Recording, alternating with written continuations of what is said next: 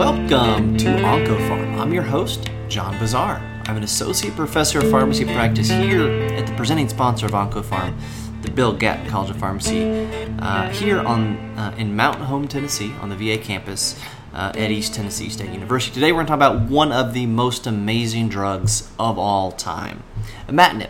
Uh, aliases include Gleevec, or STI 571, uh, which you might remember from the, uh, the previous pod from a while back on the IRIS study. If you haven't looked at that, as soon as you listen to the imatinib podcast, I'd recommend you listen to the IRIS, which is a landmark study of imatinib for CML. So, this drug uh, has some interesting history. So, the people we got to give a credit to are Brian Druker at Oregon Health Sciences University, uh, a Health Sciences OHSU, Brian Druker, and then Nick Lydon, who is at uh, a pharmaceutical company called Ciba uh, Geigy, G-E-I-G-Y. There's a dash in the middle there.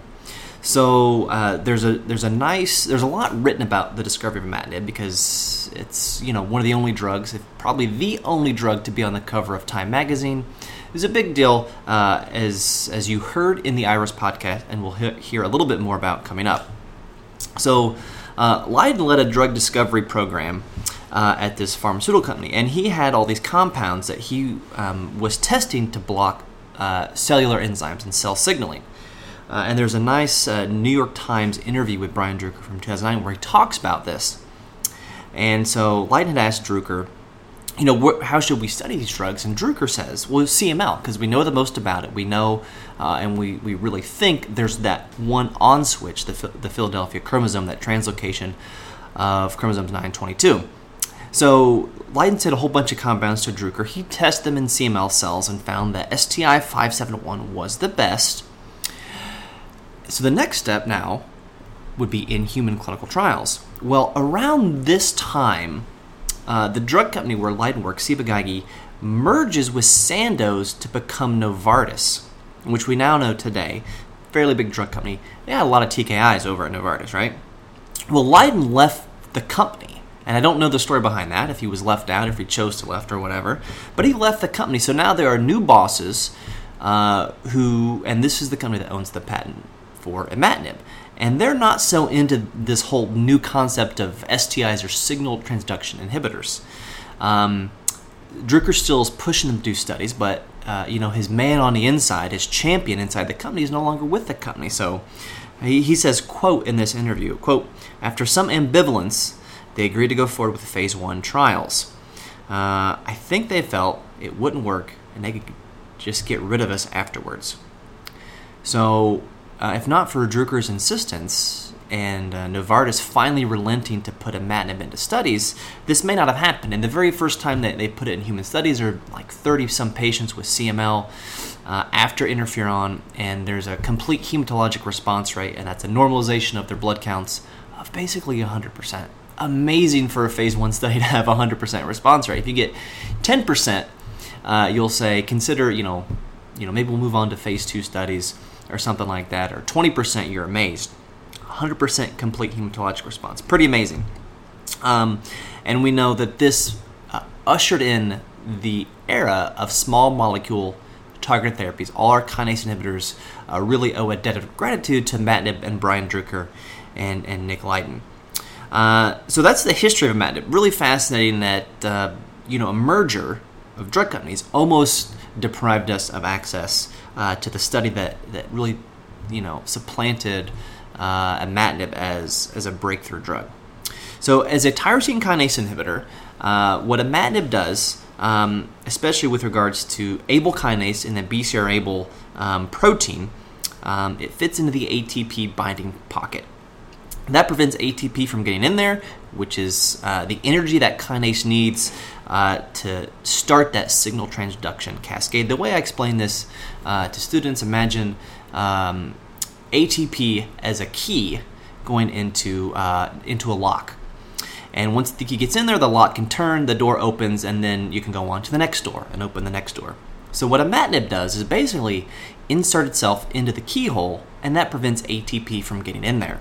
And then you can imagine how resistance happens because the locking mechanism on the inside changes slightly, and now the imatinib key no longer fits and can get in there. Uh, so, in addition to inhibiting BCR-ABL, It also inhibits platelet derived platelet derived growth factor, c-KIT, which is uh, sometimes on a path report you'll see identified as CD117, and stem cell factor. Now, imatinib has 10 FDA approvals, and they all fall into one of those mechanisms. So for CML or Philadelphia chromosome positive ALL, it has to do with its, with imatinib's ability to inhibit BCR-ABL. Its ability to inhibit platelet-derived growth factor uh, gives it activity and then approval for the following, and there's there's a long list here. So myelodysplastic syndrome or myeloproliferative neoplasm with a platelet-derived platelet-derived growth factor receptor rearrangement also hypereosinophilic syndrome or chronic eosinophilic leukemia, and then DFSP, dermatofibrosarcoma protuberans, which is a skin cancer of some of the deep layers uh, of the skin. Its c-KIT inhibition leads to its activity in gastrointestinal stromal tumor, stromal tumor, both in the adjuvant and in metastatic setting, and then aggressive systemic mastocytosis. There's an off-label use in c-KIT mutated melanoma, and there is one of those c-KIT mutations where you can uh, overcome the resistance with a higher dose, like 800 milligrams of imatinib. Uh, and then there's also uh, an approval for desmoid tumor, which I'm not sure what the mechanism there, and then chordoma, which is a type of cancer along the spine. Uh, you probably already know the typical dosing of imatinib is 400 milligrams a day. Uh, the preclinical studies showed that you need at least 300 to have activity. Um, doses of 600 800 were studied early on as as mechanisms uh, to or as ways to get more uh, drug activity, albeit with more toxicity. But for the most part, 400 milligrams is the starting dose that everyone would use uh, nowadays. Although some leukemia experts would claim you really should use 800 if you're using imatinib for CML, but I think most people use 400. It is metabolized in the liver by cytochrome P453A4, so you do have those drug interactions to worry about with our common 3 4 inhibitors and inducers. Now let's move on into the toxicity. And if you've listened to the IRIS podcast, you know that most patients, something like 80%, tolerate this drug and are disease, not disease free, but are without disease progression five years later on imatinib. So the drug is pretty well tolerated in the long term, okay? But you're going to hear a lot of toxicities with imatinib. Um, now, some of this may be that the drug is a victim of its own success because uh, patients are on the drug for a long time because it's used primarily for CML, and they all do, for the most part, very. They don't they don't all do very well, but most of them do very well, which means they live for a long time, almost near normal lifespan now for chronic phase CML in the TKI era. So they do well. So there's longer follow-up, more time to see some of these toxicities. It may also be the reason we see so much toxicity described with imatinib is that it's not a very clean drug. Uh, when we're using it for CML, we love it just to block BCR-ABL, but it's also going to block, for example, platelet-derived growth factor and c-KIT and stem cell factor, and probably some other kinases as well, to a lower extent or to a lesser extent. So here are the most common toxicities. So GI distress. That's one of the reasons we recommend patients to take it with food. That minimizes that nausea, uh, diarrhea, and abdominal pain you can have with imatinib. Uh, that diarrhea is often self-limiting. It'll uh, the GI tract seems to develop tolerance to imatinib. Uh, rash is pretty common as well. Like 20 to 40 percent of patients will have a rash. Often that is self-limiting. Uh, it can the drug can be stopped and then restart it again after the rash subsides, or restart at a lower dose, and then increase back to 400 if they do fine on it. Uh, muscle aches and cramps or arthralgias, pretty common. I've seen it described in the literature kind of as an opinion piece is when I encounter this, and I'm quoting a paper that I can't quote off the top of my head. When I encounter this, I stop imatinib for a couple days and restart, and the muscle aches go away. Uh, and and that seems to be true for some patients. Other patients, uh, you know, they need to take some acetaminophen to go along with that. Um, and there is some some reports of some increased hepatotoxicity when imatinib is taken with acetaminophen. So. Uh, for the most part, uh, this is something that patients can kind of work through on their own and um, they, they complain about it, but they don't complain about it to the point that they want to stop the drug or that it impairs their activities of daily living. Uh, fatigue also pretty common. This was you know the first drug we learned about how kinase inhibitors can cause that kind of fatigue that that we now know is very common to many of these drugs. And then periorbital edema or swelling around the eyes happens in a wide range of patients reported from 15% all the way up to 74%.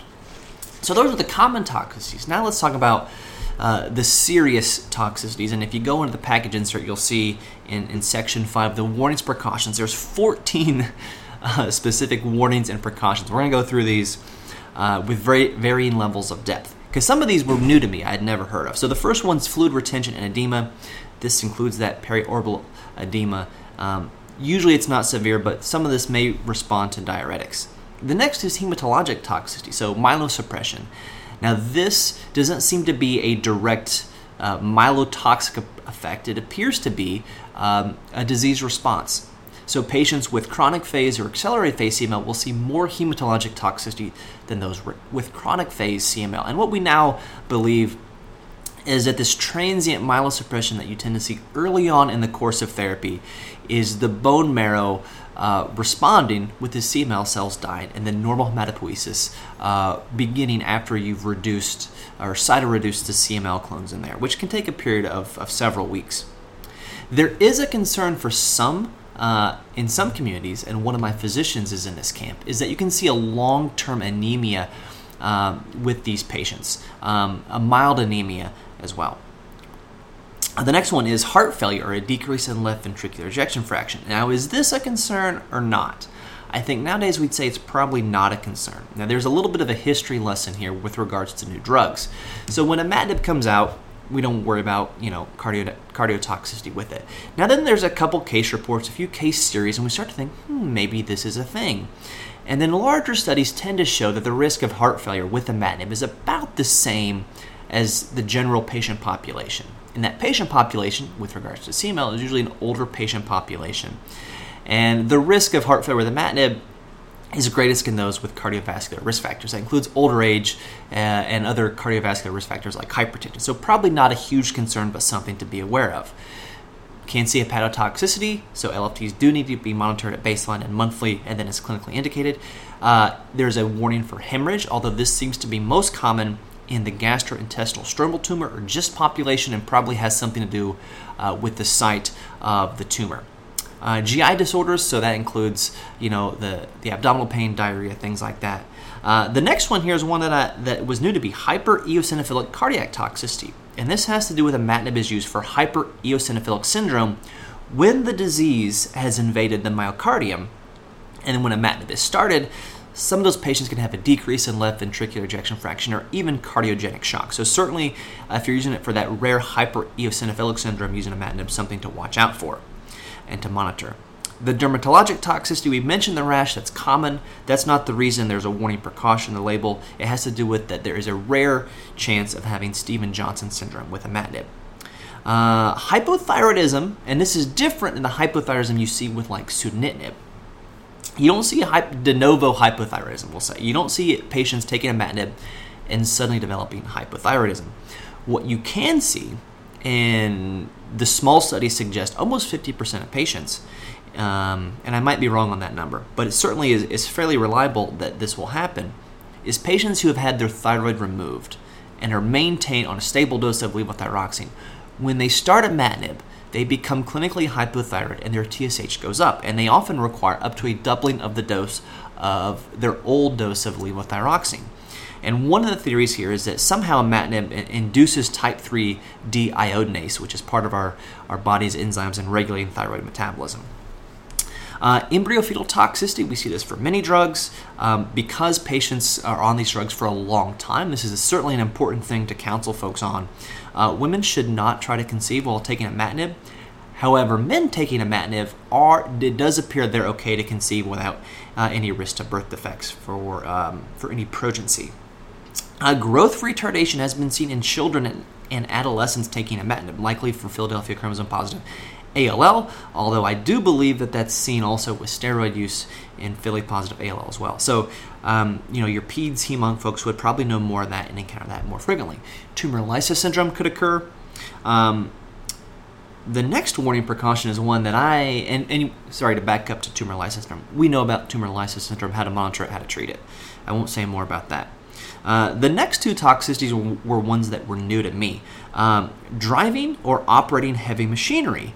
Uh, there have been accidents reported in patients taking imatinib, either due to dizziness, blurred vision, or somnolence. I cannot find any other information about this. Uh, the FDA recently re- redid their website. I can't find the, the Dear Doctor letter that probably must have gone out when this was added to the label. So I don't have any other insights to add on this, unfortunately. And the last one is renal toxicity, and this was seen early on in the first studies with imatinib. Um, so at baseline, the average, and this is data from I think four CML studies and one GIST study, the average GFR at baseline for patients starting imatinib was 85 mils a minute, um, normalized to BSA. After a year, it drops to 75 mils per minute. That's a 12% decrease in just a year. And then it goes from 75 to 69 by five years. Now, that's a little bit more than one mil per year decrease from year one to year five. So that doesn't seem to be that extreme but you know, a 10 to 12% decrease in one year. Why would that be? I couldn't find any information of why that would be. Um, and there, there is one recent study that seems to try to make a connection between this mild decrease in GFR in patients taking imatinib for long periods of time and some mild anemia, and that perhaps these go hand in hand uh, without affecting erythropoietin levels. So, potentially an area for future research if you have a large CML clinic, a lot of patients on imatinib. Uh, there's a couple other just kind of odd things about imatinib. Um, if you look in, uh, you know, the package insert or look in any drug information resource, you'll see some odd electrolyte abnormalities like hypocalcemia and hypophosphatemia. That's now thought to be due to imatinib has an effect of increasing bone formation. And, and I first became aware of this in a, in a case report we published a while back of a patient with GIST who had the tumor removed was taking imatinib, and then something came back, and what came back in this in the surgical site was not GIST again. It was it was like it was like teeth. It was like bone. It was really weird. So you get looking at this, and you can see after patients take imatinib, they have this, calcium and hypophosphatemia that's consistent with bone formation. They have increase in uh, serum concentration of markers of, of bone formation and appears to have an increased osteoblast effect or an osteoblastogenesis um, which is interesting. Which is interesting, right? Uh, another thing that's odd, imatinib is now generic, but the price has not gone down a whole lot. And there's a lot of research, not a lot of research, a lot of uh, hand wringing, a lot of talk about the financial toxicity and how the generic introduction of imatinib has not helped all that much. Uh, so just to kind of to summarize this again, you know, imatinib is an amazing drug. It's a breakthrough therapy. Uh, you know, many clinicians are now using, say, dasatinib or nilotinib first line, but imatinib still has a role in treating CML. Uh, because patients do tolerate it fairly well. And while there are a lot of side effects, you don't tend to maybe have some of the serious side effects like pleural effusions that can be limiting for dasatinib or the cardiovascular toxicity uh, that can be limiting for, uh, for nilotinib, especially the QT prolongation. Um, so yeah, imatinib is just amazing. Almost didn't happen because of that merger potentially. Um, but there's certainly a lot of toxicity to go over with patients if you're doing a new oral chemo education, probably a session uh, that you can't really uh, convey all the important points you'd want to in one time and probably going to require uh, you know a plan over say a month of, of you know weekly phone calls to say hey we didn't talk about this last time but i also wanted to let you know about this side effect you can also see with imatinib uh, so anyway good drug. Uh, remember tell patients they get with food. It'll help. Thank you for listening to, to OncoPharm. I really appreciate uh, all the ratings and reviews. Um, would appreciate some more. That's fine. Five stars. Give us a nice review on the on the Apple uh, Podcast app. You can find us on Stitcher. Find us on Google Play, SoundCloud as well, which is where the podcast is hosted. Uh, you can follow me on Twitter at PharmDtinib and the and the podcast at OncoPharmPod on Twitter and Instagram. And until I talk to you again, remember, doses matter.